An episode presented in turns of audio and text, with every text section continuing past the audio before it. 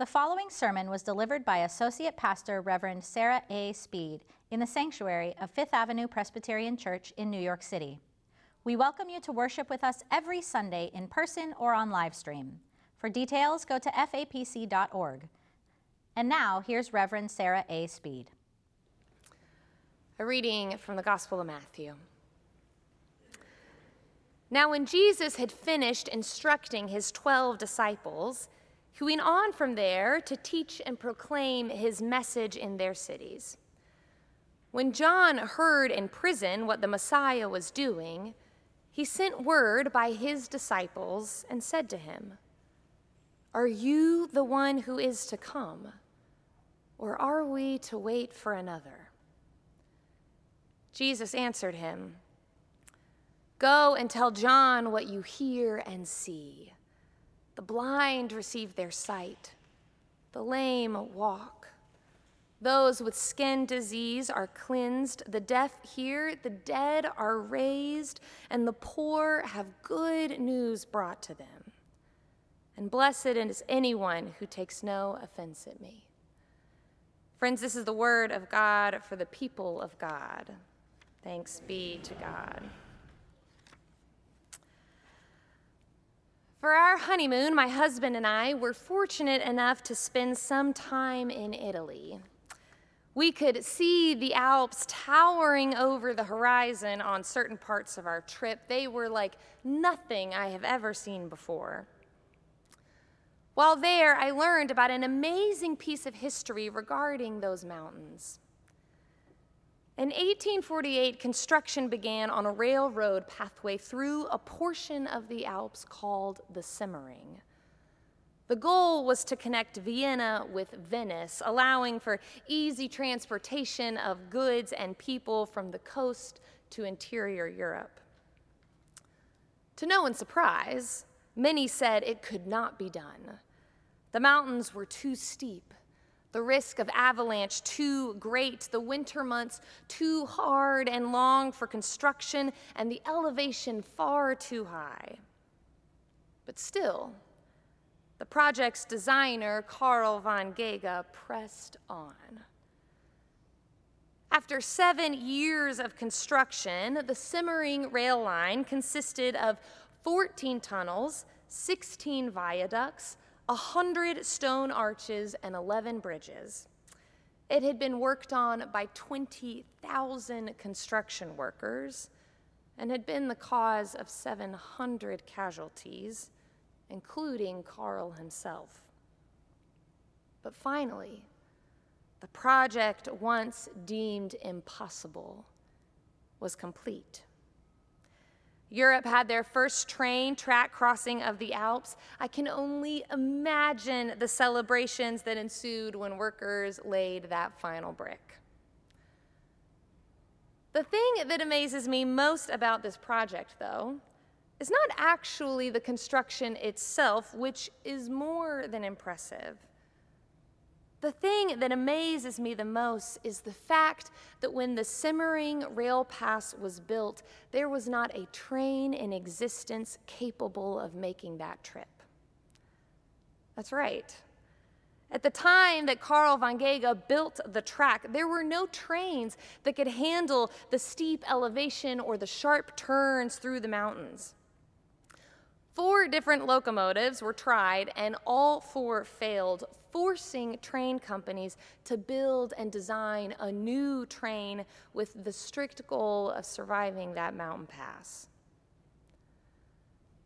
Those 20,000 workers from Austria and Italy and Germany they came together day after day in miserable conditions to build a track for a train that did not yet exist.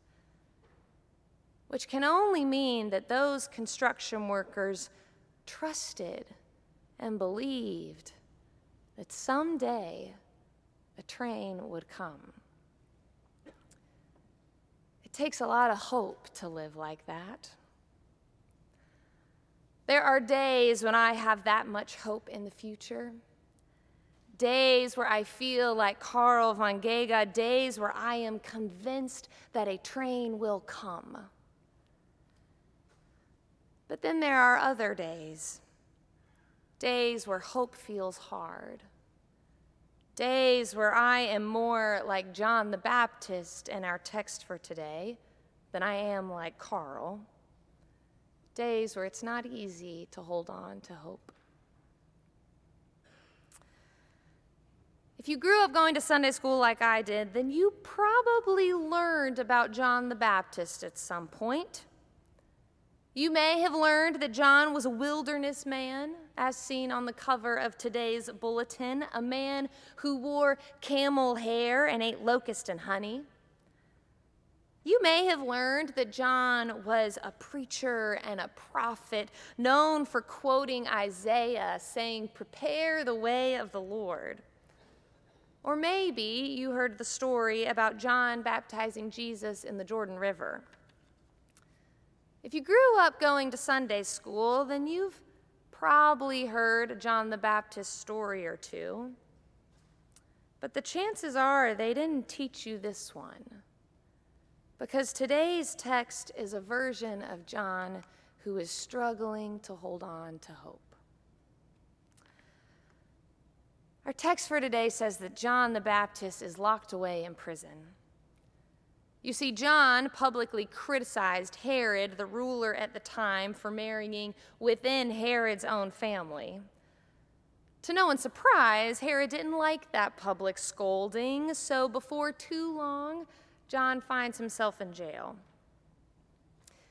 We don't know how long John's been there or what the conditions are like. We don't know if he's hungry or scared, if he's alone or in a crowded cell with unwelcomed company.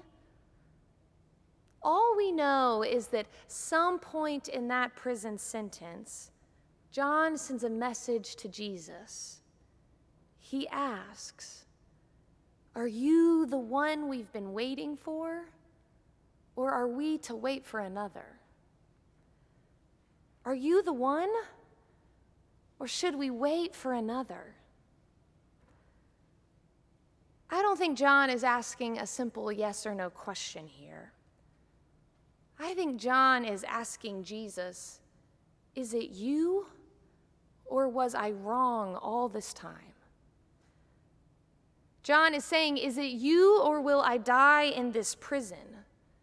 Is it you, or did I get my hope up too quickly? Jesus, is it you, or will the promised day ever come? It's the kind of question we ask when we're running out of hope.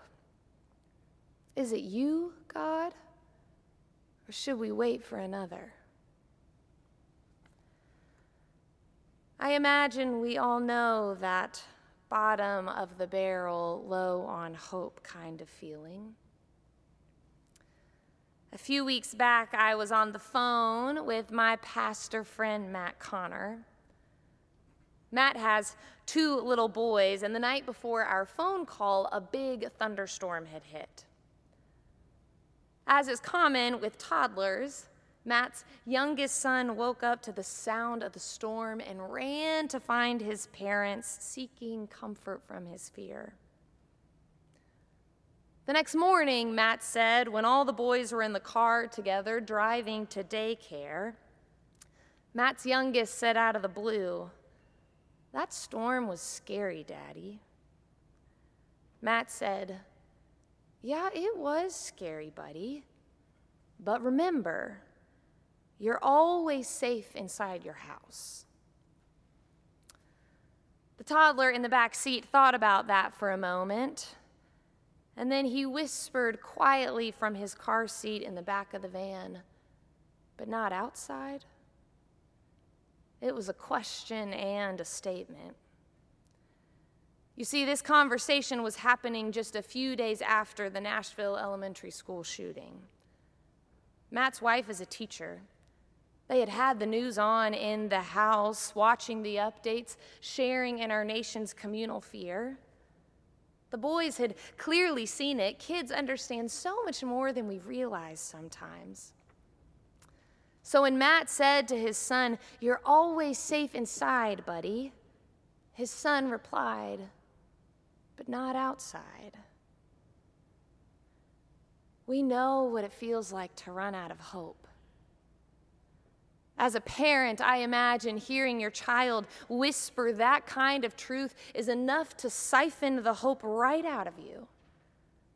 I imagine it's enough to make you want to run to Jesus and ask, Is it you or should we wait for another? Jesus, is this the plan you had in mind? Will it ever get better? Was I wrong all this time or will the promised day ever come? We know what it feels like to run low on hope. And I think that's why we need our text for today. John is barely hanging on when he says, Jesus, is it you? Tell me it's you. And Jesus doesn't delay. Jesus receives John's message with the tenderness of a parent whose child is afraid of thunder. And he sends word back to John saying, The blind are receiving their sight, and the lame can walk. Jesus says, John, the dead are raised, and the poor have good news. Some of this is language from Isaiah, language John would have loved and known. Some of it is just Jesus telling John what he sees. But all of it is language of hope. In other words, when John finds himself locked up in jail, hope wavering, we see a Christ who treats him with tenderness and who paints a picture of the good news that is right outside his walls.